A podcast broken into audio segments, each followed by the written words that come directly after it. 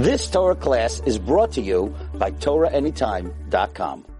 Welcome, everybody. Uh, first and foremost, we have to uh, graciously thank everybody that showed up today with the crazy blizzard, if you live anywhere outside of New York. Um, no, but the truth is, it's terrible weather, and it's very difficult to come over here. Uh, you know, at, at, a cold winter night, is a tremendous, tremendous merit for all of you that, that came on a, on a night that's that's so difficult to come. First, tonight we are learning leofuah shlemat ela gidel bat tzila, and for leilu nishmat to Leah bat Um, also, as a reminder, uh, the person that always reminds me to remind to mention about, you know, to everyone's welcome, uh, is not here for the past like two weeks, and I haven't said it. This is how it shows you how incompetent I am. Without, you know, people will be like, it's like every week I need to say it, but yet every week I don't. So um, to everyone's all women are welcome to join us every Thursday night at BJX at 1601 Quentin Road at Thursdays at 8 p.m. Sometimes 7:30 for breakfast party and uh, you know, I wouldn't be surprised if you guys have like a stash of like wine or beer like somewhere on the bottom over here. And uh, um, cause like there, there has been a you know there, there, was a few times that I came over here that there was some uh, you know going on. Um, but it's not so bad. I have a class that um, people prepare a different way. Um, they get very spiritual. Um, I don't know how you uh, you know say that. So um, it's kind of used to that uh, type of thing. Well. They play the flute, very, very practicing their breathing, you know, relaxation techniques. They, they do a lot of, uh, you know, things. But okay, so tonight is is oh, you guys are lucky that you came tonight. I'm lucky that I came tonight, but you guys are also lucky that you came tonight. You guys are also lucky that I came tonight. Wow, so everyone's lucky. All right, and good night. All right, thanks for coming. Um, there is such an amazing lesson or lessons that we're going to learn tonight, Bezat Hashem, on Rachel Imenu, and hopefully we'll be able to branch it off into other uh, lessons as well. What shook me so hard is that the things that I'm about to say is not something new that I've learned. I've learned this midrashim for years. I've known this for years. But this year, when I was reviewing and I was learning it, it hit me at a different angle and, and answered a question that's such a difficult question to answer. And it like made it so clear that you know it's it's it literally like when I, whenever I'm, I'm like learning this I'm like uh, it's like it's like really mind blowing so all I'm trying to say is get ready to get your mind blown. Um, all right. So now the we, we have to try to understand this this you know concept of Rachel Imenu. Rachel Imenu, we know, was one of the matriarchs, our foremothers, uh, if you can call them like that. The very interesting part about it is that let's say even her death is commemorated more than any of the other imalot. We know that her that her yahrzeit, her uh, death is on 11th of Cheshvan. We also know that she's also buried in a place where the other matriarchs are not buried. The other imalot are buried in the Marat Machpelah. She is buried in on the road, uh, you know, to Bethlehem. So now, the you know we have to try to understand why was the purpose of that? Why did God do that? Is it beneficial? There's crazy, crazy amounts of, of, of lessons to be learned over here. So now let's go back and let's give a brief introduction about what the story was when Rachel Imenu, you know, came into the picture.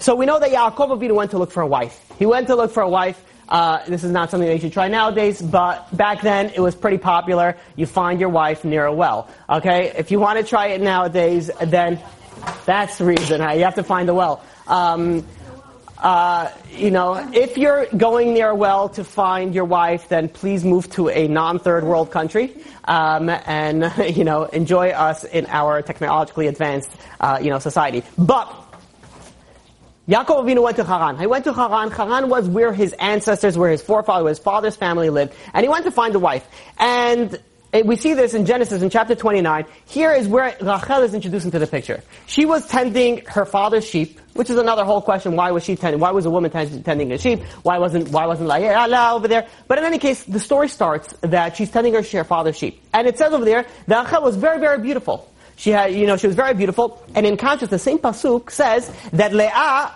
It says something very interesting. Her eyes were very weak, were very tender.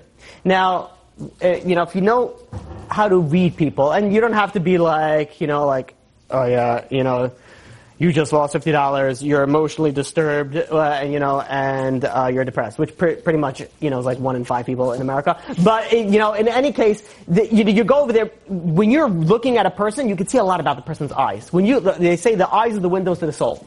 Literally, it's eyes. I don't know if people realize this, but the neshama is right behind the eyes. The eyes are literally the window of the soul. It says, Leah's wise were, Leah's eyes were very tender or very weak. What does it mean that they were weak? What were they weak for? So we all know that the very obvious, you know, interpretation, uh, the explanation is that she was constantly crying. Why was she crying? Because she knew that she had a sister, and Yaakov had a brother. There were two boys and two girls. And they knew that these two boys were going to marry these two girls. The older one, which was Leah, was going to marry the older boy, which was Esav. The younger one, Rachel, was going to marry the younger one, which is Yaakov. Now Leah knew that Esav was not the best kid and block. You know, he, you know, had a reputation that preceded it. And she didn't want to marry him. And she kept on crying and crying and crying. And this is why her eyes were weak. The eyes were tender because she cried nonstop, begging and praying to God, please God, don't let me marry Esau. So, the, Yaakov gets over there and he sees Rachel. Rachel is very beautiful, you know, and, and Leah, we, we said that the eyes are very weak. And he goes over to Lavan and he says, listen to Lavan. He says, I want to marry the young, your younger daughter, Rachel. And Lavan says, yeah, not a problem the swindler of a person that he is. He says, you want to marry her? Um, work for me for seven years. And then, you know, and then you can marry her. By the way, if you, well, this is woman, but if a man goes to a woman and say, hey, you know, I want to hold, you know, your wife, uh, you know, in wedding, and the wife, the husband, and the, you know, father-in-law is like, yeah, no problem, just work for me for seven years nowadays and age, you know, might be a good idea to just ask, you know, is this normal? Like, should this be done? But back then, this was a normal thing. So Yaakov says, not a problem. I'll work for her for seven years. He works for her for seven years. Now, everybody knew that Lavan was a slippery slope type of guy. He was one of those sleazy guys, you know, with the jill back here, you know, had his collars outside, you know, like over here you know, always chewing something in his mouth, had a ring on one finger, a toothpick in the other one. You know, hey, hey, listen, buddy, buddy, you know, I don't know why I described Italian mafia. But with any case, um, he goes and everybody knew that he was a sleazy guy. So, La, Yaakov and Rachel figured there's something fishy going on over here. Something fishy might happen. Let's make a secret code over here. So th- there's no tricks. There's no tricks that's going going around. So Yaakov and and Rachel they go and they make a secret sign to make sure that Lavan doesn't play any games. Seven years pass by, it comes for the wedding night. The wedding night comes, and surprise, surprise, Lavan the trickster decides to make pull a trick, and he swaps. Instead of Rachel, he puts Leah under the, um, under the, the canopy, under the wedding. Now, Rachel felt bad and that, you know, her, her sister is going to get embarrassed because it's going to find out over here that she wasn't really that one. She felt bad. She gave her the secret code, so this way she's not going to get embarrassed, uh, and Yaakov is going to marry uh, Leah. Now, in the morning, Yaakov wakes up and he says, hey, what's going on over here? You know, he goes to Lavan and says, hey, this is not what I signed up for. You gave me Leah. I was, I worked for Rachel. So what did Lavan answer? He says, oh no, it doesn't work like that way over here. It works over here. First you, you marry off the older girl, and then you marry off the younger girl. So that's how we do it over here. So, Yaakov goes and says, uh, goes to Yaakov and says, hey, listen. He says, all is not lost. Work for me another seven years, and then I'll give you, you know, I'll give you Rachel. Right? Fool me once, shame on, what is it? Fool me once, shame on me. Fool me twice, fool me once, shame on you. Fool me twice, shame on me. Fool me three times, shame on we. We don't know what I'm talking about anymore. Okay. I said it wrong, all of them. On purpose. Okay. So, um, the, you know, so, uh, so Yaakov says, fine, I'll work for you another seven years. So he says, he didn't have to work, he, he, he finished the Sheva Brachot over there, worked, you know, went a week, then he married Rachel, and then he worked for Lavan another, another seven years. Now, Rachel's life was not easy from the beginning. You know, she didn't, her sister married her husband, or what, you know, apparently was supposed to be her husband. And not only that, she had a hard time with children. Finally, that she did have a child, she had Yosef. About seven, eight years later, she had another child, Binyamin. And then when they entered Eretz Israel, Binyamin, uh, you know, when, when she gave birth to Binyamin, she passed away during child labor, childbirth. And not only that is she was buried in the path. She wasn't buried in Mount Machpelah. She was buried on the path to, uh, you know, in, in the beginning of Eretz Yisrael. So now the question that we have to ask is over here is Rachel gave up a lot for Leah. She gave up her husband. She gave her the secret code. She made sure that she's not going to get embarrassed. So finally she ends up marrying Yaakov. But after all that, what's her reward? That she, not only did she have to share her husband with her sister and her maidservants, but not only that, she also didn't get to even, you know, be with him in the next world. Like, well, obviously not in the next world, but she wasn't buried next to him. Leah was buried next to him. Rachel was not buried next to him.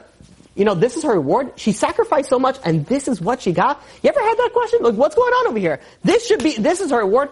So, I want to share with you a true story that happened in World War II in Romania. Uh, there was a person by the name of Shalom Ozer Braun, and he used to work in antiques and Judaica, you know, business, and he had ten children. And he was very, very, very strict when it comes to religion. Like, you don't mess around with him when it comes to religion. Especially when it comes to chinuch, the education of his children. When it comes to religion, the best schools, only the best, there's like, there's no outside influence. Everything was very strict to code. And it, the time came the Nazis entered uh, Romania, and lo and behold, they, they put they set up shop right next door to his house. He had a very nice big house. Right next to his house, they set up shop. He realized this is not going to fly. He went, he packed up, and he moved to the far end of town to a little shack. And you know the word was going out, what's happening to the, what was going on with the Nazis and what Germany was doing, and they realized that people need to leave. And this came when to this person, Shalom Braun, Shalom Braun, his sister-in-law, got you know started understanding what the situation was that she calls her brother. Her brother and was his name was Shmuel he was brothers with this person that we're we're, we're talking about the main character if we may. So she calls her husband and and she says listen he says uh, she was pregnant at a time and they had one child. And he says listen you got to get out of you got to get out of Romania. You got to get out of here. No one's going to survive. Take our son. Her son's name was David. Take our son and go to Eretz. Just get out, whatever you can. She wasn't able to leave because she was pregnant, but he says you have got to leave. So she convinced him that he went and he decided that he's going to try to take as much family members as he possibly can. He was able to convince another brother of his by the name of Noach that was also able, willing to go and, buy, and purchase a ticket. And they went and they purchased three tickets. One for the father, one for the son, and one for the brother. Now, meanwhile, the, you know, this brother who purchased the ticket goes over to the brother with the 10 kids and says, listen, he says, it's not going good over here. Come with us. Come with us. You're able to leave. Let us leave right now. So the guy, the guy was a strict. He says, where are you going to go? You're going to go to America? America's terrible education for the children. He says, what's going to be with them? They're going to, they're going to end up going to be like, you know, non-religious, God forbid? Absolutely not. He says, where else are you going to take them? To Israel? Israel wasn't that better. Enlightenment also reached over there. He says, nothing doing. We're staying right here. And he tried to convince him. He wasn't able to. The sister-in-law heard that uh, this brother was not interested. She says, let me talk to him. She goes over and she talks to him. She says, listen, I understand that you don't want to because of chinuch. She Says, at least be like Yaakov Avinu. Yaakov Avinu split up his camp. This way, at least part of it will survive. At least if you go send, you know, some of your children over here, some of your children here, at least you have something to, survive. He says, at least send two of your children with my husband. Let them at least survive. So he was thinking about her logic was made sense, and she kept on saying, she "said Listen, don't worry about it. My my husband's going to take care of the chinuch. He's going to make sure that they have the top level, you know, education that they need." So he decided, fine. After long, you know, discussion, he says, "Fine, I'll send my two oldest." He had two twins. He had an older boy by the name of Eliyahu and a girl by the name of Chaya. He says they they're going to be able to go with you. They went and they purchased tickets for them as well.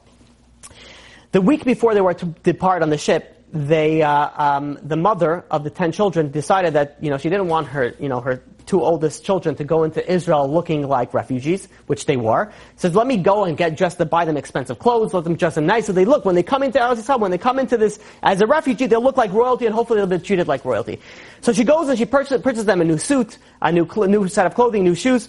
And they decide they're going to wear it the first Shabbat before they go. They're, they're going to wear it as, you know, the first time to wear things on Shabbat, which is always a good idea, just FYI. If you buy something new, always wear it for the first time on Shabbat. Always a good thing. So, they go and they're wearing the new clothes on Shabbat, and the oldest son, Eliyahu, is coming, walking back from shul on Shabbat day. And all of a sudden, there is bombing that's happening in their village, in their town. There's shells that's flying everywhere. Everybody's scrambling, running for coverage. And he's so nervous over there. He's, you know, he's sitting over there, and he's running for coverage. Meanwhile, he has to run in the mud and the dirt, and he's thinking, so I had brand new shoes. He says, why am I going to ruin my shoes? He takes off his shoes, and he's running barefoot, you know, dodging from place to place until finally he makes it home. His mother sees him walking home. She hugs him. She kisses him. She starts crying. She says, look at this miracle. Look at this unbelievable miracle. We never had such a bombing over here. Baruch Hashem that you made it. The father was standing in the corner over there, very stern face, very strict. And she goes over to him. She says, you see this miracle? He says, I didn't see any miracle. I saw a complete and utter desecration of Shabbat. He says, my son in, my, in front of my own eyes, he took off his shoes and he was carrying on Shabbat? He says, that's a, you know how to carry on Shabbat? He says, if this is my son, is going to do this under my roof, he says, what is he going to do in America? What is he going to do in Israel? He says, absolutely not. He's not leaving anywhere. My son and my daughter are staying right here with me. And the sister-in-law went over to them and says, listen, you know, you know, it's bombing this, you can't, you try to talk some sense. He's nothing doing. He was extremely strict. Some people may call it fanatic. He's like, this, he is staying right here, and there, and my, my daughter's staying right here, nothing doing. So, the date came that, uh, you know, they were supposed to leave on the ship. It was December 11, 1941. They, they, uh, you know, the brother, his son, and the other brothers, so Nahum, uh, Noach, uh, David, and Shmuel all departed the ship called Struma.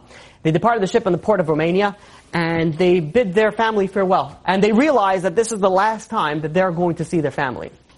They realized it's not going to be good, and they kept on begging, please, Send your, you have tickets for this time, send them. The guy says, nothing, nothing doing. So they get on the ship, and uh, you know the, the boat is traveling. It got stuck in the Black Sea. There was, uh, you know, the, the boat was, you know, had some malfunction in its, you know, weak and old engine, and it got stuck in the back, in the Black Sea. They, they were near Istanbul. They were near Turkey. So Turkey, you know, sent out a tugboat, took the boat, and they brought it to the shore they went and they stood over there. There's about 700 people on this boat. They stood, they went over there and they were working on fixing on the ship. Meanwhile, they didn't know where, you know, where to send these. these were refugees. And Turkey said, listen, we're not accepting these 700 refugees. And they said, if anybody's willing to accept the refugees, that's fine. Until then, they were under quarantine and they had to stay in this small, cramped place until they, uh, until, uh, you know, some sort of country offered to accept them. This, ha- this was, and for about 10 weeks they stayed like this and uh, the Jewish agencies even tried to go. At that point in time, Israel was owned by by um, by uh, England, so they tried the British the British you know government and say, listen, allow them to come to Israel, give them the visas, give them the right passage that they should be able to go into Israel, and we'll take them. And the British government, British mandate said, no, no, no, that's not happening. And they went from place to place. No one wanted to accept them. Finally, came the point in time that that you know they said, listen, if no one's going to accept you, says we're sending you back to Romania the Jews on board, they, when they heard that, they went and they went to destroy the engine. They said, there's no way we're going back to the death camp. So we know, we just escaped there. We're not going back anywhere but there. And they broke the engine. And uh, the, Turk- the Turkish government was thinking what they were going to do. They said, listen, you, you, you know, you think you're going to hurt us? They went, they took a tugboat, they put it in international waters, and they just left the boat drifting over there. He says, whatever happens, happens. This happened on February 23rd, 1942. The on February 24, one day later, after they were put in the middle of the, of the ocean, on February 24, 1942, the Struma was hit by a submarine, by a Russian submarine, by a torpedo. And all 700 people on that, there was, there was 103 children, 272 women, and 393 men, all perished among them, you know, on them, uh, including, you know, the brother, the two brothers, and the son that was on that boat. There was one survivor by the name of David Stoliar who went and told over what happened. somehow, somehow, against all odds, this, you know, Shalom Ozer Braun and his wife and ten children survived the war. They survived the war in Romania, and in 1950 they decided they're going to Eretz Israel. They went to Eretz Israel, and they went to, vi- to visit the uh, the, the Sarad Vizhnitz Rebbe. And they asked him, and he said, one of the most important things, as always, was the education for his children. He says, where is the best place that I could live that my, my children's education will be the, high, the best? And he says, go to Kfar Ata. It's a place in Israel. And he went, and they, you know, they, they moved to Kfar Ata. The first of the ten children to get married was the, the oldest twin, which was the girl by the name of Chaya. She was going, she was, she got married. Who did she get engaged to? The son of this rabbi. The son of the rabbi of, uh, the Sarad Vizhnitz uh, Rebbe. And who did he, this, this, uh, you know, son end up becoming later the, the rabbi of the Sarad Vizhnitz. His name was Rabbi Eliezer Hager. And, uh, she, you know, they went on to become the, the, you know, the leading, you know, people of the, that Hasidic, uh, you know, group. When we look, we see very nice ending. You know, you see this, beautiful, amazing. They listened to God. You see what happened over here? You have to understand the concept of the story. you think in the middle of the story, but look at this, this guy's crazy. This guy's a fanatic. What is he doing? Go save your children. He says, no, I am going to do something for God. And guess what? When you do something for God, you don't get hurt. You don't lose out if you listen to God. Says, okay, fine. And look at this, unbelievable. All ten children survived. And you know how, what a rarity that is in the Holocaust? All ten children, the entire family survived, to, you know, to the end. That's very nice and very dandy. That's what we would expect to see when you sacrifice so much for God. Let's look at the story of Rachel. Rachel sacrificed everything. She sacrificed her husband. She sacrificed, you know, she said, she didn't even want her sister to get embarrassed. What did she gain? She had two out of the 12 tribes. And then she went and she didn't even get to be buried next to her husband. She didn't even get to be married next to her husband. This is her reward? Where is it? I thought you don't. This is the strongest question that I get, and I get it often. It's a very difficult question to answer. I don't understand. He says, you, you always say, and every rabbi always says, if you do something for God, you don't get hurt. You don't get hurt. Not hurt. You don't get hurt. I, look at Rachel. Could you have a better question than Rachel? Rachel says, I gave everything. I gave everything up. And this is what I get. This is my reward. She could have asked that. There are many people that said, listen, I go and I pray and I pray and I pray, and the person passed away. And they go, I pray, I pray and I pray, and I don't have a shidduch. And let's say there was, you know, sometimes, you know, you get engaged, and uh, it doesn't work out. And, you know, so the girl or the guy, whoever breaks off the engagement, thinks, you know what, this guy's crazy, psychopath. And guess what? He's not. He was a great guy. He ended up becoming a multimillionaire. He says, God, what happened? He says, I prayed and this is what you give me. This is the reward. People pray and there's no parnassa. People pray and the person dies. People pray and there's no shidduch. What's going on over here? Where is the point of it all? This is such a powerful question and this is such a difficult question to answer. And can it be a bigger question that Rachel could ask in God? Rachel said, I gave away everything. I didn't even want her to be embarrassed. She didn't have to do that. I didn't even want her to be embarrassed. And this is my reward. So let's look a little bit deeper onto the story. There's a in Genesis, chapter 48, verse 8, that when Yosef and Yaakov are discussing, are talking, Yaakov goes and tells Yosef, he says, listen, I want to tell you why your mother was, was buried in the road and she wasn't buried, you know, you know, in the Ma'at Machpelah like everybody else is going to be. And he says, this is because God told me to do this. This is Rashi. He says, God told me to do this. Why? Because there's going to come a time when the Jewish people are going to be exiled from their land. And they're going to pass by the tomb of Rachel. They're going to pass by the gravesite of Rachel. And they're going to go and they're going to pray over there. And in her merit, they're going to go and they're going to be saved and they're going to be able to return into their, into, uh, into the, back into the Holy Land. Now that's very nice and dandy, but let's take, let's take this a whole lot deeper. Let's look at this, a midrash in Echa. In introduction to, to Echa, there's a, there's a midrash that goes like this. And says that God sends Yirmiyahu to the patriarchs. He says, send them to Avram, Yitzchak, Yaakov, and Moshe. And says, listen, go to them, let them wake up. The Jewish people are going to go through bad things. Let them go mourn for the Jewish people. Let them pray for the Jewish people. So, he goes to Abraham. And he goes to Abraham, you know, Abraham gets up there and he starts begging to God and he says, God, please. He says, I was willing to sacrifice my son. Do you know what that means? Do you know what the test that Abraham had? Abraham, he went and he preached to everybody else, do not sacrifice your child. Because back then, child, you know, like, you know, human sacrifice was a huge thing. And Abraham said like, this is not what God wants. God does not want you to sacrifice your children to God. And then God tells him, hey, your test is sacrifice your child to God. You know what a test that is? And God, and Abraham says to God, I didn't ask any questions. I went and I sacrificed my son. My son that you promised me that I'm going to have generations and generations come. I went and I sacrificed him. In my mar- in that marriage, please save the children of Israel. Sell, save them from exile. God did not answer. Comes Yitzchak, and Yitzchak says, God, he says, I was on the altar. I was willing to sacrifice myself for you. I got over there and I was doing it willingly and happily. In this merit, please save the children of Israel from exile. God did not even respond.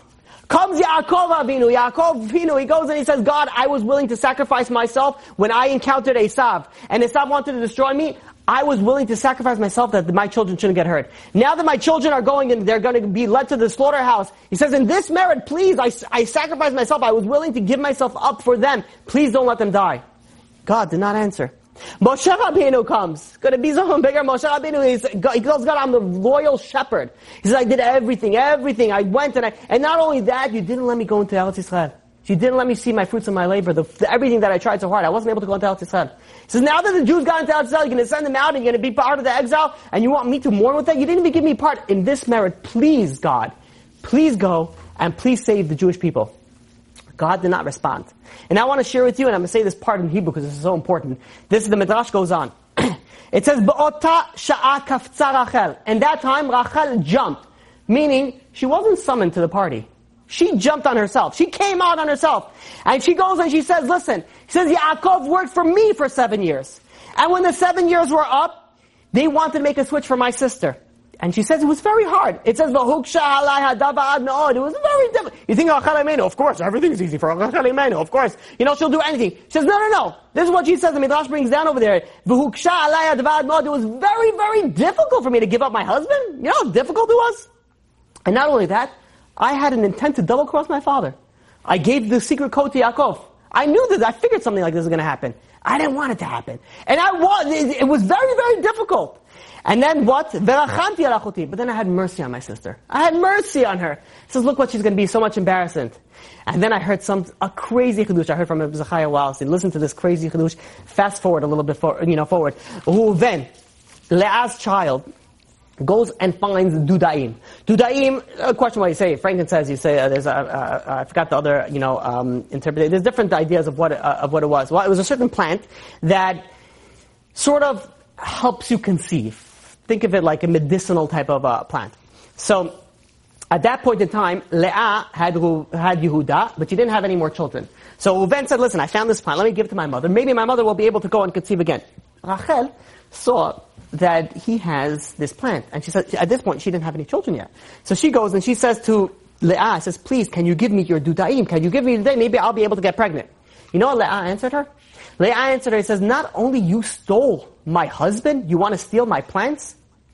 And uh, you know what Rachel answered? Rachel answered, okay, listen, it, you know the you know the the four mothers, the four Abba all they had their own tent, and uh, you know you know Yaakov had a different night with each with each of the uh, with each of the Malot. At that time, it was Rachel's turn. Rachel said, "Listen, I'll, let's make a trade." He says, "It's my turn tonight.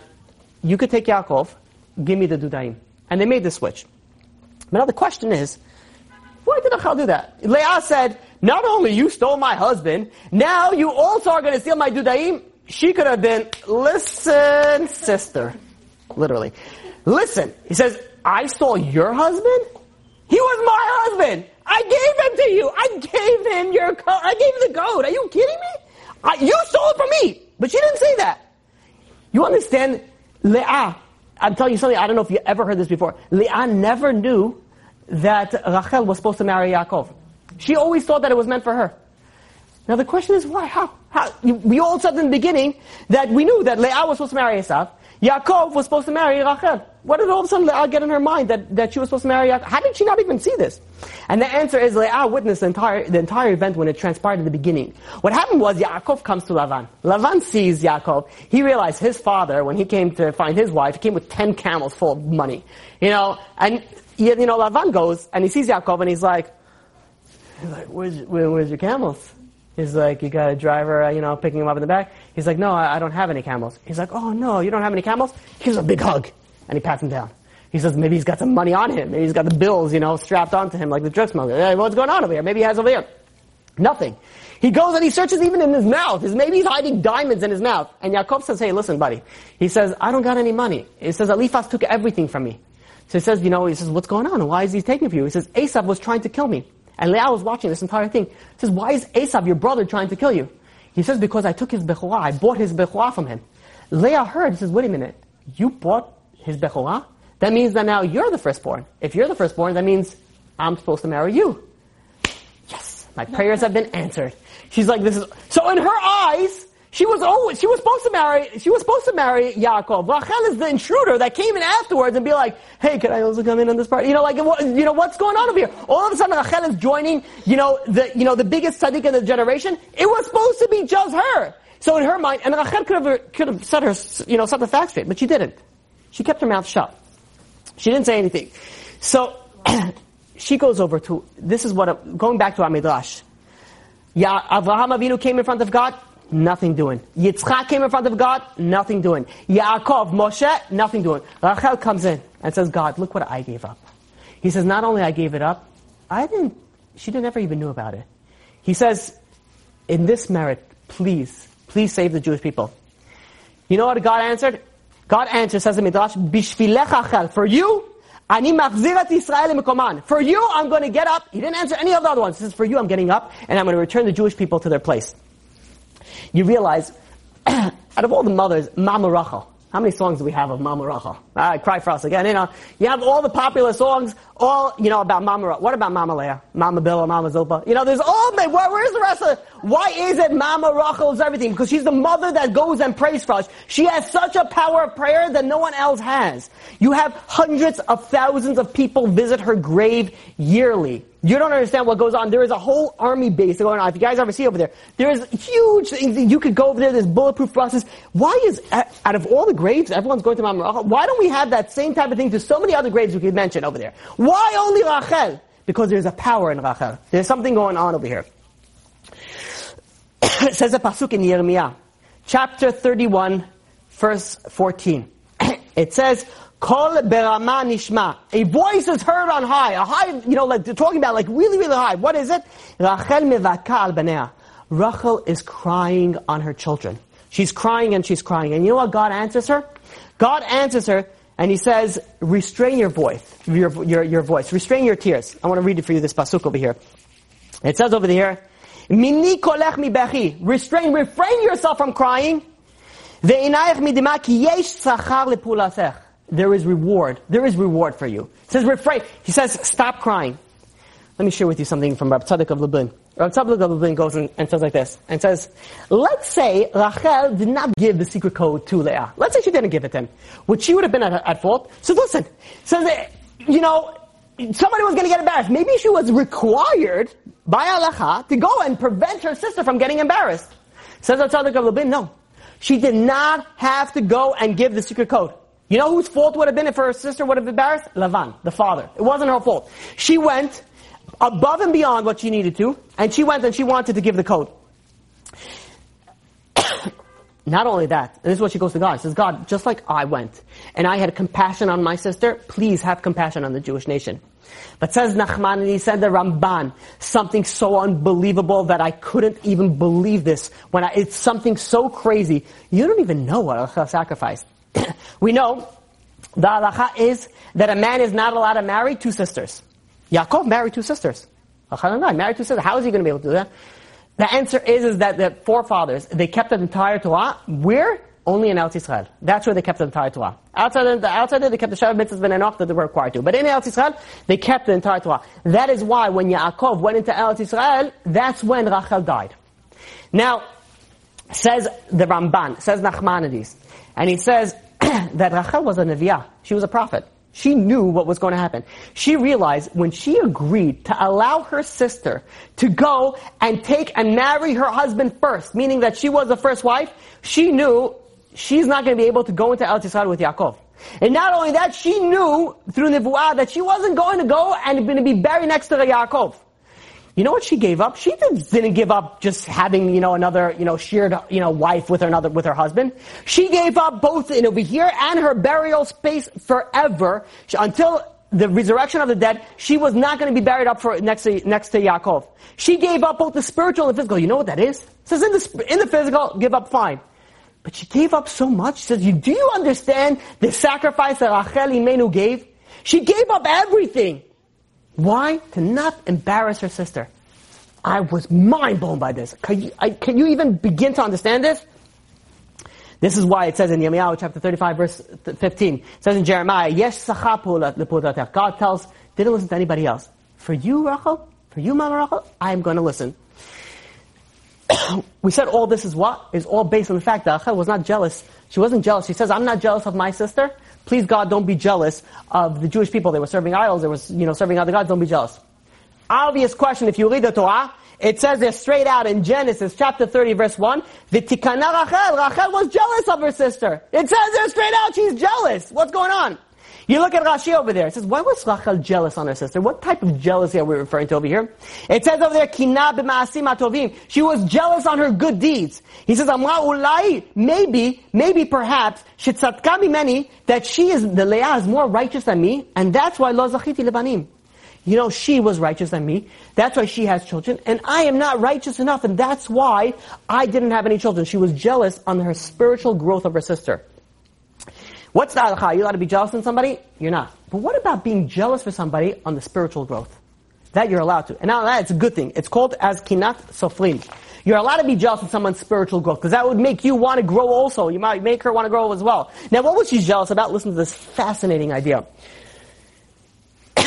Rachel, uh, Leah. Leah named her first son Reuven, her second son Shimon, her, se- her third son Levi, her fourth son she named Yehuda. This time I'm going to thank God. Why did she say thank you to God? Why was she had by the fourth son? She made a very, very simple calculation. There are four wives. There's supposed to be 12 tribes. You take 12, you divide it by four, each, each mother you think would have three children. She had four children. She says, God, you're giving me more than everybody else. Now I'm going to thank you. And that's why she named her son Yehuda. By the way, just FYI, you know what we're referred to as Yehudim. Why are we referred to as Yehudim, as Jews? Why are we not referred to as eh, Ruvenim, Shimonim, you know, Yisacharim? Why are we always, why are we referred to as Yehudim? Because it is incumbent and it is important on a Jewish person to have a karat tov. You have to be grateful. If you're not a grateful person, look into you. There's something wrong with you. There, spiritually, there's something going on over there. You have to, as a Jew, you need to be grateful. That Yehuda, we come from Yehudim. So now, says Rachel sees this. Rachel sees that, look at the level that my sister was able to reach. She was so grateful. She had such a karat to talk to God. She named her son Yehuda to the gratitude. She says, how jealous am I? I wish I could have that hakarat. I wish I could feel that grateful, that thankful, that close to God. That's what she was jealous for. Now, why did she want all the children? Was she bored? There was nothing for her to do. That's why she wanted children. She wanted to be the Shvatim. She wanted to be the mother of the tribes, of the future tribes of Israel. she got answered. She's known as Rachel, Mama Rachel. She's the one, Rachel mevakel banea. She's the one that cries on their children. You know what? She's the one who has the power to go and save not just Yosef and Benjamin's tribes. She has the power to save the entire Jewish nation. There's a story that I read in Rabbi Benjamin Brzezinski's book. He reads something, he says a story about Reb Chaim Shmulevitz was with the Rosh HaYeshiva of Mir Yeshiva. And the Rosh HaYeshiva would go every Rosh Chodesh to go and pray in the kever, in the graveside of Rachel Imenu. And he would go there and he would sit there and he would cry. People came to him for problems and problems and he would cry. He says, you know, there's only so much when someone hears all the Jew problems of the Jewish people that it gets to them. You know, it gets them and eventually you just break down, you cry to God, God, please help the Jewish people. Every Rosh Chodesh, Reb Chaim Shmulevitz hears the, the, problems of all the Jewish people. From depression to this one, to Parnassa, to Shalom Bayit, to, the children, to no children. The, uh, the, problems that he had, he went and he broke down every Rosh Chodesh Imenu. and he had a very interesting custom. After he finished praying, he would back up, and then he would say, Vain Mama Rachel, vain. Cry, Mama Rachel, cry. And then he would depart. So the the student that would be driving there, you know, finally built up the courage and asked him, he says, Rebbe, he says, Rabbi, he says, I have a question. It says, it says over there in the Pasuk, it says that God told, God told Rachel Imenu, it says, Ma'ani kolech mi Don't cry anymore, Rachel. He says, there's going to be reward for your, for your thing. He says, don't cry anymore. He, he, God tells Rachel, don't cry. Says the student to the rabbi, says, how could you tell, how could you tell Rachel Imenu to cry if God himself tells Rachel Imenu not to cry? You know what the rabbi answered him? The rabbi answered him, he says, for a father to tell his daughter to stop crying, that he could do. But a son could always tell his mother to cry. And he says, yeah, mommy, cry. Cry for the entire Jewish nation. Who has the power to do this? Rachel Imenu has the power to do this. And only Rachel Imenu because of all that she went and she sacrificed. We think she lost out. She didn't get to go next to Yaakov. She didn't get to go. Look, she, she had to. She, she didn't lose out. She had the power. She is the mother of all the Jewish nations. She's the one that you go and you cry, and she's the one that has the power to answer to answer these uh, to, to answer your requests. There's a story that is told, another you know true story. there was a person in Israel who had 13 kids, lives in a two-bedroom apartment. Him he, you know, learned in college. He made a very, very meager salary. His wife was a ganenet. She went and she uh, took care of a kindergarten, you know, group kids. And together with the salary, they were able to cover their rent for two, be- two bedrooms with 13 kids. Try to picture that. Two bedroom apartment with 13 kids. They had enough money for rent, vegetables, and utility during the week and some bread, and on Shabbat, chicken. That's all they covered. When the fifth child got married, you know, the fa- you know, father, which he knew already, he had to go and he had to raise money to pay for the wedding. Weddings are not, you know, not cheap. not even talking about Gorski weddings. I'm not even going to go there. This is regular weddings for regular people are expensive. Um, I'm not talking ones when you have to take a mortgage, you know, from the Federal Reserve, uh, you know, to you know to, to, to that. So he goes and who, no one likes to go and collect money. Nobody. And he goes and he takes a flight to JFK. He realizes he has to go and he collect. He lands at JFK. He hitches a ride to Boro Park. He goes to a place called Shomer Shabbat. Shomer Shabbat is, uh, it's a, or better yet, the Shem Shabbos, um, is a true way to say it, is, uh, you know, a place in Boro Park on 13th Avenue and 53rd Street. It's a meager building that has, you know, if you'd be able to see the merits of certain buildings, that would be higher than the Freedom Tower. But it looks like a very simple beat. This building has minyanim around the clock, nonstop. There is like a hole in the wall over there. There's a minyan over there. There's like you you go over there. There's a there's a, and not only that, they have also food for people that are coming. So he goes over there. He prays mincha. He eats a little bit snack with the food that they provide. And he goes around and he starts collecting in the, in the shul over there. And he gets a few dollars. He gets, you know, he even got a few, you know, quarters, even a few dimes. And he's sitting over there, he's counting his change afterwards, and he's like, are you kidding me? He's like, this is what I have to do. So one of the people saw him over there and says, listen, he says, if you want the big bucks, he says, you, are not gonna get it over here. You gotta go to people's houses. You gotta go to people's businesses. So, he says, yeah, you know, I know, I've been here before. So fine, he goes and he finds somebody, you know, the kind heart that gives him a little room in the basement. He sleeps over there in the basement. The next morning he wakes up, he goes to shul, learns a little bit after davening, and then he begins his route. He decides he's going to take a he's going to take a bus to Williamsburg, and he gets off at Bedford Gardens Housing Project. It's a place that the people do not have a lot of money, but they have big hearts. And, he, and just FYI, people that have big money don't always give the big checks. It's the people with the big hearts that give the big checks. So he goes, he's done, you know, he's done this, uh, you know, this, uh, you know, this route before. And he stops, starts by the first building, starts knocking on the doors, and he gives a whole spiel. By the way, if anybody ever comes to you and says you this, you have to understand this is his thousandth time that he's doing it today. Hey, he's collecting for his family, and his family has a, you know, there's a daughter, is getting married, it's the fifth child, you know, yada, yada, yada, yada. Even if you can't give them anything, at least give them a kind word. So he goes and he starts knocking from door to door. Some people answer, some people don't. Some people, they say, come back later, my husband's not home. Some people open the door, make him wait out there for five minutes. Finally, after the five minutes, they give him four quarters or a dollar, you know, which is the same thing if you know math. Right? He goes and he gives, they give him a few change, and this is how he makes his money. Every so often, you find a righteous person that actually treats him like a human being and says, hey, listen, would you like to come in? Maybe I could give you something to drink, something to eat. And he accepts it and he moves on. After a rigorous, you know, seven hours of doing this, he opens up and he starts counting what he made that day. He made $273. He says, if I have to do that, it's going to take me months to, to, you know, to, to make the money to be able to, you know, pay off my, you know, the, the wedding. And he's sitting over there, you know, he made some appointments. He had some wealthy people that he came previous years. So he made some appointments to, you know, go see them later at night. and he's thinking, should I, you know, should I go? And he says, you know what, let me try a little bit more. He goes, he, he knocks on a few more doors. No one answer. He knocks on the fourth door after he was about to give up, and the little boy opens up the door. And he's about to say something, and the boy doesn't say a word, takes an envelope, shoves it in his, in his chest, and then closes the door. And he holds it, he's like, he's taken aback. He holds that envelope, he opens it up, and he sees a wad of hundreds in there. And he's like, ka-ching! You know, he starts counting, it's $2,500 bills in there. And he's like, You know, he's like, and he's like, you know, uh, he's like, no, something doesn't feel right. He was a righteous person, you know, you know, sits and learns all day, knocks on the door again. The boy answers, and he says, uh, is your father or mother home? And he says, yeah. And he says, can you, uh, can I speak to them? And he says, my father's on the phone now. He says, can you do me a favor? Can you ask if your father, is this envelope for me? So the boy says, okay. He runs back. He comes back and he says, yeah, it's for you. And he's okay. And the boy just closes the door. And the guy's thinking, he's like, mm, something doesn't sound right. Knocks again on the door. The boy opens up and he says, can you please ask your father one more time? Is this envelope for me? So the boy starts laughing. He runs back to his father. He comes back a few seconds later. He says, yeah, my father says it's for you and it's every, you know, he says the right amount is in there. And he says, okay. And the door, the boy closes the door again. And he's like, he's like, ah, mm, he knocks on the door one more time.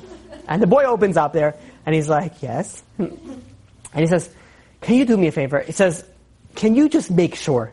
Is this really for me? This little kid is like seven years old. He runs back to his father and he comes back, yes, my father said it's for you. You know, it's for you. And he closes the door. He says, listen, you know, God, I tried. You know, and he starts walking down the stairs. He gets halfway down the stairs and he's like thinking, he's like, you know, it's a modest apartment. He got $2,500 from this, you know, thing. Something doesn't right. Something doesn't feel right over here. He goes back up and he knocks on the door again. This time the father opens up. A skinny, you know, you little, you know, guy, yeshiva guy with white shirt, black pants, opens up the door and he says, yes, can I help you? He says, listen, I was here a minute ago and your son gave me this envelope. And he shows the envelope. The second that he, the father sees the envelope, his face went from regular color to like pale white to purple to red to every color of the rainbow. And he says, I wasn't sure if this is for me. And the guy says, Oh my gosh, you don't understand. He says, I borrowed $2,500 from somebody. He called me up a while ago and he said he's coming to pick it up. I thought it was him. I sent my son to give him the, the money that I owed him back. He says, you don't know. Oh my gosh. And the guy says, listen, I figured something was wrong. And he gives him the money back. And he says, listen, you know, I'm collecting for my daughter's wedding, and so on and so forth. And the guy says, yeah, he pulls out of his pocket a $5 bill and he hands it to him. And he says, thank you very much. And he closes the door. The guy is, you know, he's like, he says, I just saved this guy $2,500 and he gives me a $5 bill. And he's like, God, this is a test. He's like, this is a test. And, uh, you know, he's taking himself to a safe zone, his place, quiet place. And he's like, you know what, God? It's a safe, it's a, it's a test. Fine. Not a problem. He goes and he says, okay, it is what it is. He's walking down the stairs. He gets a phone call. It's his appointment at nine o'clock at night with one of his wealthy, you know, people that he was going to, you know, hoping to get a big check from. He picks up the phone. The guy says, "Listen, it was a secretary." The secretary says, "Listen, you know, he, the person's, you know, held up. He's delayed. You're going to have to come a little bit later." He says, "What else is new?" Of course, you know, not a problem. Please, by all means, uh, you know, uh, whatever, whenever he's able to see me. He hangs up the phone. He says, "What am I going to do now? I have to hang out a little bit longer. Let me try another building." He goes to another building, knocks on the first few doors, gets a few meager change. Finally knocks on the door that says over there, 4F. Knocks over there. An old man opens up the door with gray beard. And he looks at him, and the old man suddenly has a huge smile on his face, grabs him, brings him inside, and starts singing like it's Purim. He starts singing and dancing with his, with his collector. And you, you ever, I don't know if you have ever been in this situation, but imagine this situation. You're sober, and then you have a drunk friend that comes along. And the drunk friend is so happy. And they're like, woo! And all of a sudden, you're, you're completely sober. And you're like, woo! Woo! You know, you feel happy also. It's contagious. And all of a sudden, he's dancing. He was had a, such a stressful day, and this guy is singing and dancing, and he's singing and dancing with him. And you know, eventually, he's like, you know, and after a few minutes of them dancing in a circle, Imagine you see that scenario. This scenario would be weird unless it's two Jews doing it. Once it's two Jews, especially if the two Jews have long pants and they have a white yarmulke with a red letter, black letter. But even any Jew, you sitting and see them dancing in the street, you're like, okay, whatever. It's you know, you know, it's not out of the ordinary, especially if you've been in Israel, especially in Sfas. So, finally, the collector goes and says, why are we dancing? You know? Um, so the guy says, God was so great to me today. And he says, cool. You know? Um, he says, you don't understand. He says, you know, he says, I'm a retired, the old man telling him, he says, I'm retired. I invest money in stocks. He says, I invested, you know, quite a large sum of money in a stock, and people thought I was going crazy, that I, am going just throwing away money, because there was nothing doing with the stock. Today, the stock went public. He says, I made $50,000 profit today on the stock. And then he says, I 50, and then he started taking his hand and they started dancing together again. And, and, you know, they started dancing. And meanwhile, after a few minutes dancing, the guy is looking at his watch and he says, listen, I'm, you know, I'd love to dance with you, but I gotta go, I have an appointment. So, you know, but he never even mentioned to him that he's a collector. They, were, they were just dancing the whole time. So he says, what are you, an insurance broker or something? He says, no, I'm collecting for, you know, my, uh, you know, he says his daughter is getting married. His daughter is going, and he says, oh, okay. He takes out a, you know, an envelope from his pocket and hands it to him. It's a very fat envelope. He opens it up. There's hundreds, fifties, twenties, and fives over there. And he looks at it and he's like, you know, he's starting to shake. He's like, he's like, what's this? He says, that's for you. He says, he says, all of it? And he's like, yeah, all of it. He says, $5,000. He says, I made $50,000. I have to give him Asel, 10%. I told God, if this, if I make money on this, the first collector that comes to my door, I'm giving him everything, the entire 10%. He says, you're the first person. It's all yours. The guy starts bawling, crying. He says, listen, it's a good thing. You know, I gave you $5,000. No reason to cry. He says, you don't understand. He says, you don't understand what a test I had 20 minutes ago. He says, I just gave up $2,500. I gave up $2,500. I thought I'll never see it.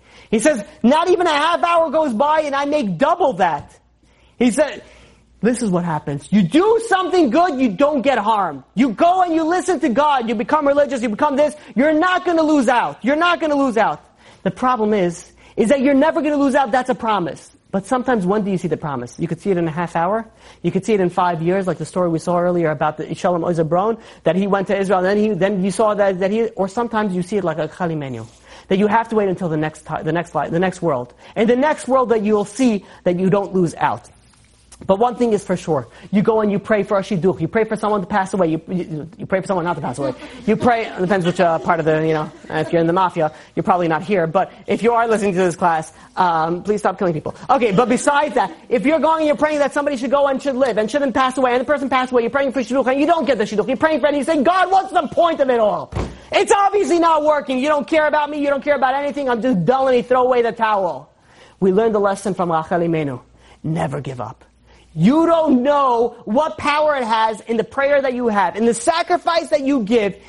It's not going to get lost. You are going to get rewarded. says God to Rachel. There's going to be reward. Sometimes we'll see it soon, sometimes we won't see it until after 120. You pray for somebody. The hardest thing that you could possibly do is you pray and you pray and you pray. Someone's sick, a dear friend, a dear relative, somebody very dear to you. You pray and they pass away. And they pass away and then what do you know? There's no end. Well, what, what could be good? We don't know. I don't know. Nobody could tell you what the reason is. But one thing is for sure, that prayer did not go for waste. That prayer could have helped the children cope. That prayer could have helped the grandchildren, the husband, the, you know, it could help the, her in the next world. Whatever it is, it could help. We don't know, but nothing, nothing goes to waste. And if you do something good, you will for sure 100% be rewarded for it. you know, when Yaakov met Rachel for the first time, you know what he did? It says over there, Vayisa et kolo vayivech. He went, he saw Rachel, and he cried. Why did he cry? Because he saw, says Rashi, that she's not going to be buried with him. He saw in Ruach he saw in Nevuah, he saw in prophecy. Why is she not going to be buried with him? Because she's going to go and she's going to be crying for her descendants and for both of their descendants. They're going to be in exile, and Yaakov joined her in her prayers. And he went and he also cried. He says he knew what Rachel is getting into. He knew what he's doing, and he went and he also cried. Now we see something so fascinating. Let me take you another small journey on Yosef.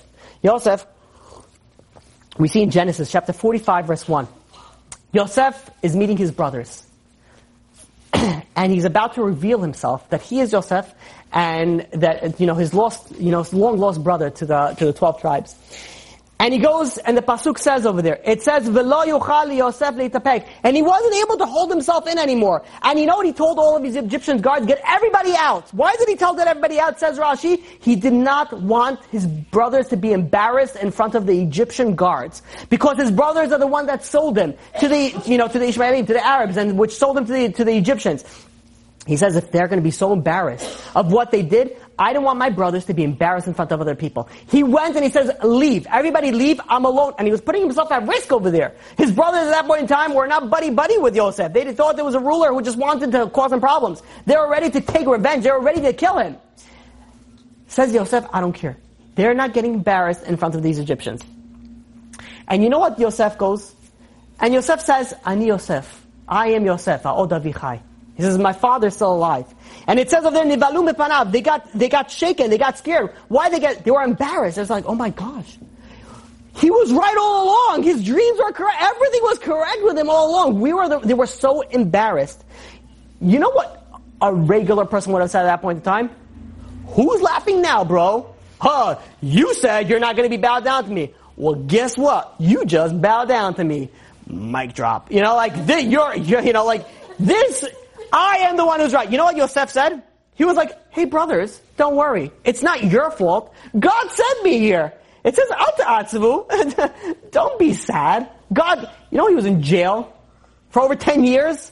And he's saying over there, hey brothers, don't worry, it's not your fault. God sent me over here so I could be, you know, over here. Where did he get this power from? Where did he have this ability to stand up to his brothers, to not embarrass his brothers in public? Where did he do that from?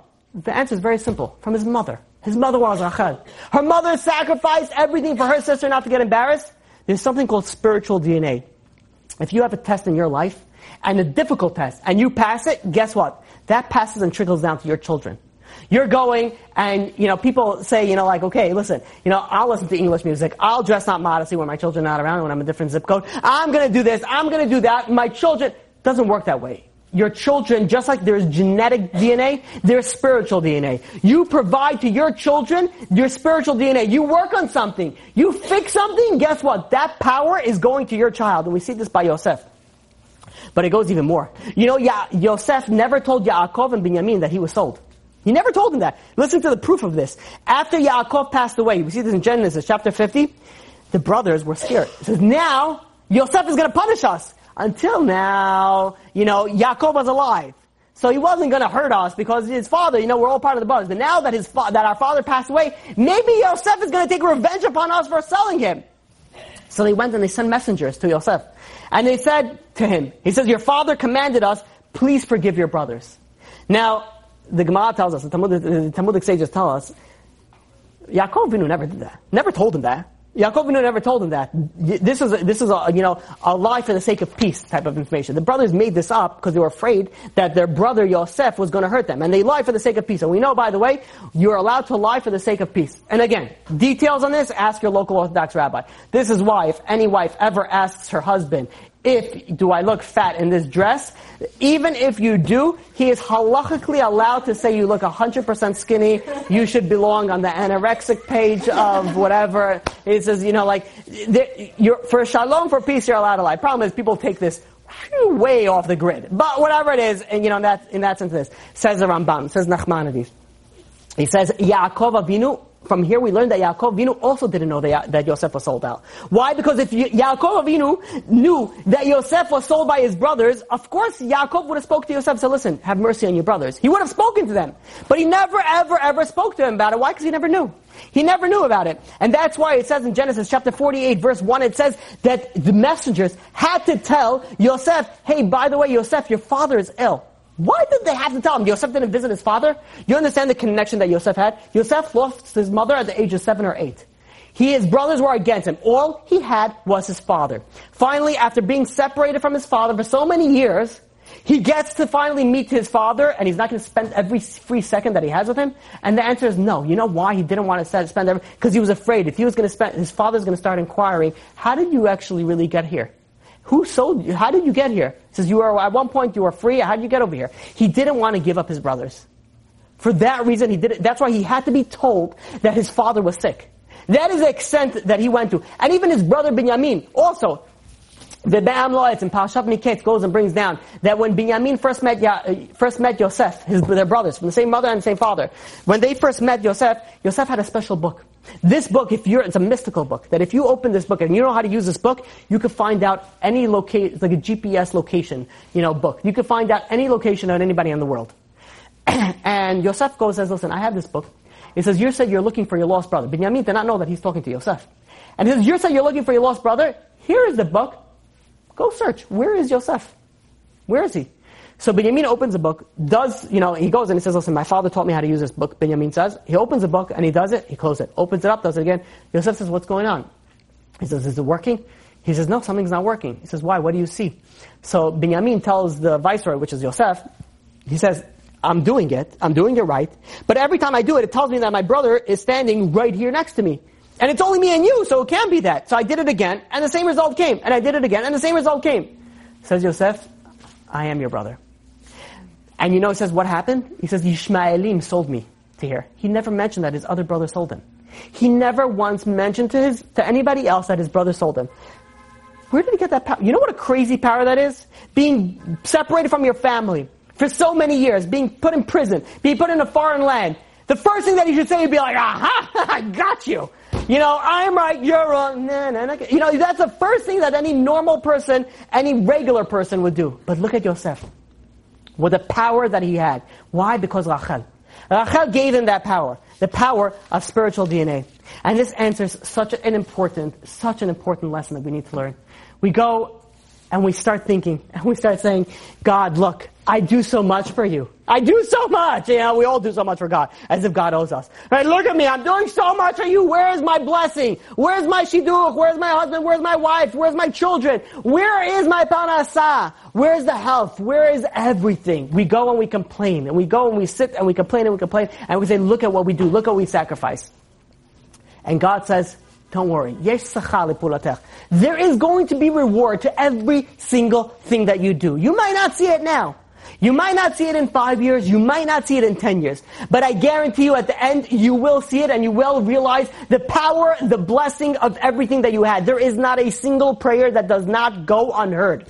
Every single prayer, you could think that you're praying for something time and time again and it doesn't get answered. Guess what? It's going to get answered. But we don't know how it's going to get answered. Everything, everything has a power. We see that with Rachel. The craziest, the craziest idea that after everything that she gave up, she didn't see her answer only until after she passed away.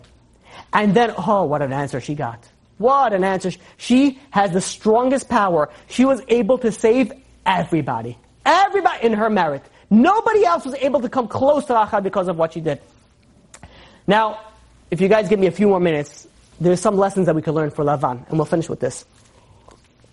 Lavan, he was a trickster. And not only that, he was such a slimy sleazebag of a trickster, that he went and he even deceived his own people. Now, what happened was when Yaakov went into this, you know, to this place, there was a big boulder on the well. And why was there a bit, why was there something covering the well? Because there was a shortage of water. So they didn't want one shepherd to come in and take all the water for everybody. So what they did was, is that they made sure they put something really, really heavy, that all the shepherds had to come together, lift the boulder, and then they would all be able to share the water equally. But all of a sudden Yaakov comes and the water was flowing freely. There was a blessing. There's no, when you have a righteous person, there's a blessing in the land. And Yaakov being the righteous person came and there was a blessing in the land. Yet Lavan goes to his, he gathers a town hall meeting. He gathers everybody. He says, listen guys.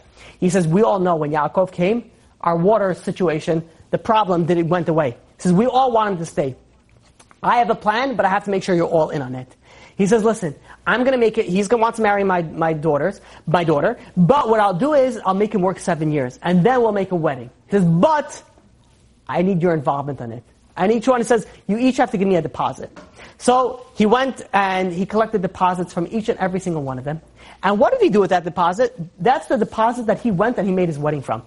That, he didn't even spend a dime out of it. This, you know, fraudster. He went, he, everybody else was, it's. It's like, listen, you want to get married, no? That's why it says in the Pasuk, the Yasaf Lavan et kol makom He gathered all the people of the land and he made a, he made a party. What do you mean he gathered all the people? It means just that everybody paid for their own. Everybody went and they paid. This one donated the meat, this one donated the wine, this one donated the salad, this one, donated, everybody donated something. He didn't have to put a dime out of his pocket. Now what happened is, this is something that people don't, uh, you know, know. It's an interesting midrash, is when the wedding night came, they all sang a song. The song was Hilah. Hilah, Hilah, Hilah, Hilah, Hilah. That's what they used to say. They sang, and, you know, Yaakov heard this, and it was like, okay, it's an interesting song. But what were they singing, Hilah?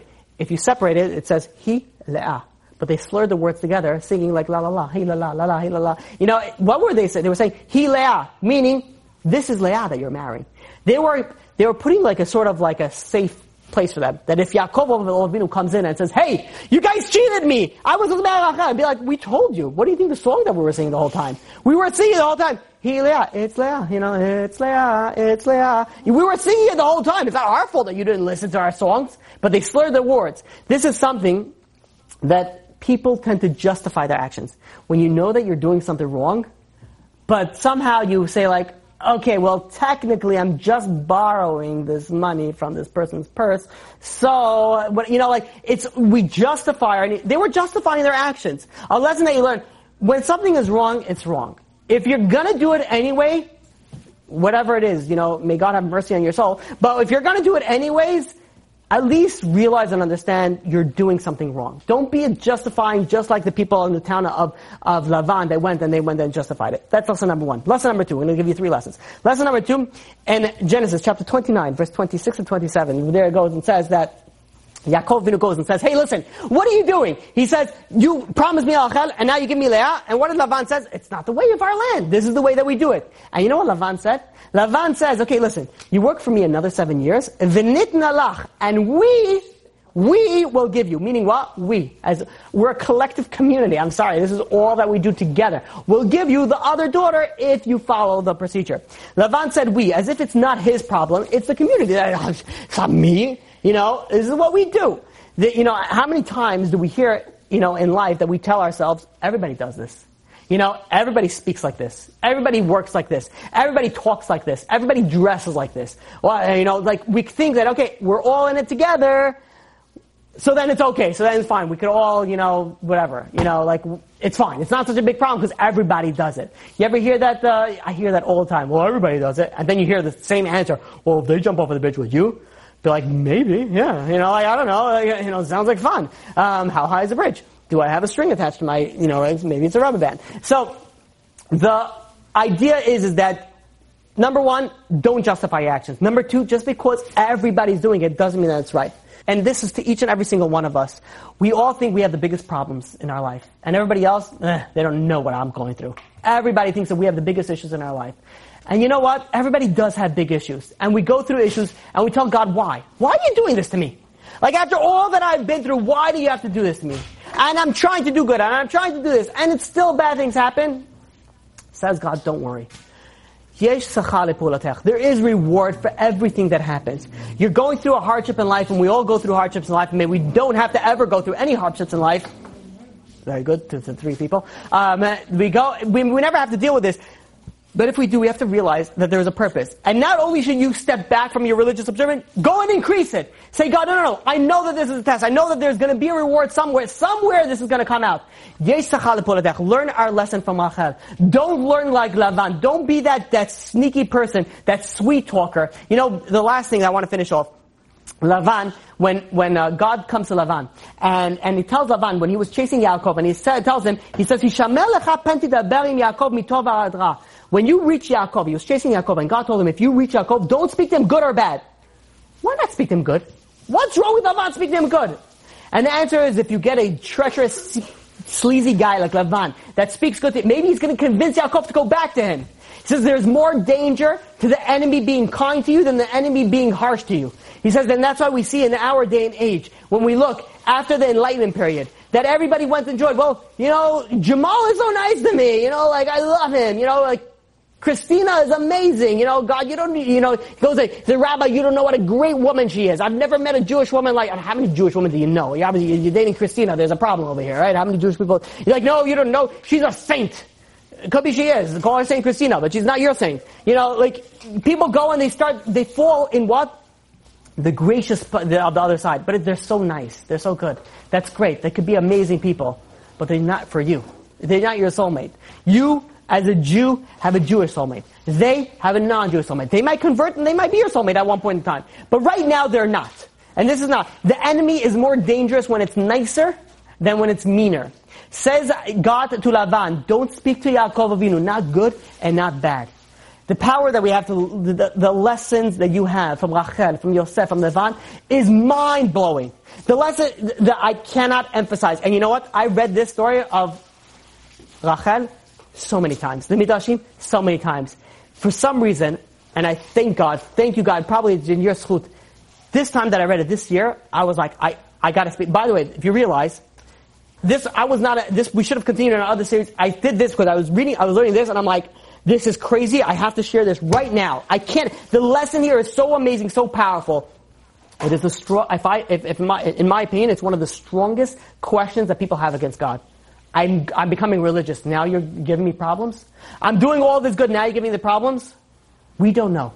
Learn from the story of Rachel you're going to get reward for it. There's nothing that you do that's good that's not going to go un- unheard and it's not going to, it's going to get answered. Every single prayer gets answered. Maybe Hashem we, we take this and maybe we have the power of Rachel Imenu to not only go and answer our tefillot that we shouldn't have any problems, but rather bring us back to Eretz Yisrael, to return us to our holy land, that we're able to build the, the Bet HaMikdash Mehab Imenu, be able to actually greet Rachel Imenu in the time of Techiyat HaMetim. Any questions? Let's start this way. Okay.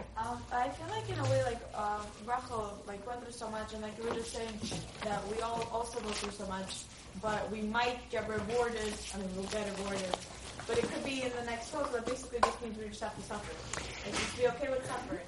There is, so that's a good question. So that means that if we do something good and we're having a hard time, that we means that we have to suffer. There, in every situation, by the way, that question is so loaded. It's such a loaded question that I could, I could, I could, I had a conversation before I, before I came to this class today for somebody for about 45 minutes. And it was about that topic. And I could give you that entire thing for 45. I'm not going to, but I'm going to get for this entire thing there. But yes, people have to go and people go through difficulties in life. It doesn't mean that you have to suffer. There's always angles of looking at it. If you realize that God is doing this for a purpose, and uh, Rachel knew that, Rachel, you know, realize this situation. If you realize that God's doing it for a purpose, and nothing that you do is not going to get unheard of, you're going to be able to live your life, even the suffering part, with a tremendous amount of ease and, and uh, menuchat nefesh, that you're able to deal with it. Because if you realize that everything gets answered and everything gets heard, you are going to be able to deal with life's biggest problems very, very easily. Life, I know. We want life to be as easy as, and may life be extremely easy for every single one of us. The shot is good for you. The shot is still going to hurt. Yeah, you're right. it's good for you. You're right. You're right. You just have to accept the thing. You're right. So that's what it is. You just have to accept everything that's happening. There's, you know, you know, there, you know, there's no, there's no secret easy answer. To prevent you from. Yeah. People have problems. We don't want the problems. When the problem comes, we have to realize, yeah, we have to realize we have to deal with it. And it's not easy. It's difficult. It's very difficult sometimes. And trust me, I know, I hear, I, I, I, I definitely understand. People go through tremendous amount of difficulties. Um, Or you're supposed to accept it. Just like, okay, fine. God doesn't give you a test that you can pass. I mean, I can tell you from today to tomorrow, really, it's for the best. At the end of the day, you're going through a hard time. I acknowledge that. I know that. God knows that. We pray and hope. Yeah. Yeah. At the end of the day, the, yeah, this is what we need to do. Someone who's going through chemo, someone who's going through lost a you know, loved one. Life changing events are very difficult. Life is not always balloons and butterflies. Yeah. Makes you grow. Next question?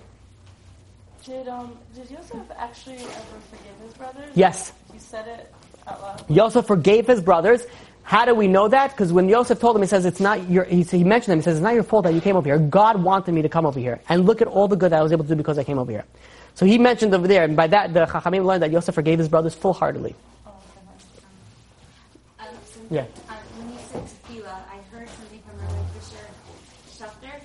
He said that sometimes, you know, he was in the office and he he wanted to copy something, wanted to print something, and he was pressing Control P, Control P, and he kept on doing it. You heard this? No, but I can imagine the 7,000 copies that come And out. then somebody comes down, he's like, "Oh my God, you've gotta stop! There's just so many copies, the whole place." So said the same thing with tefillah. We're dropping it, we're dropping it, we don't see it, but It's going somewhere else. going going That's amazing. I love that. That's amazing. Any other questions? Any other questions? Okay, Chazak You've just experienced another Torah class brought to you by TorahAnytime.com.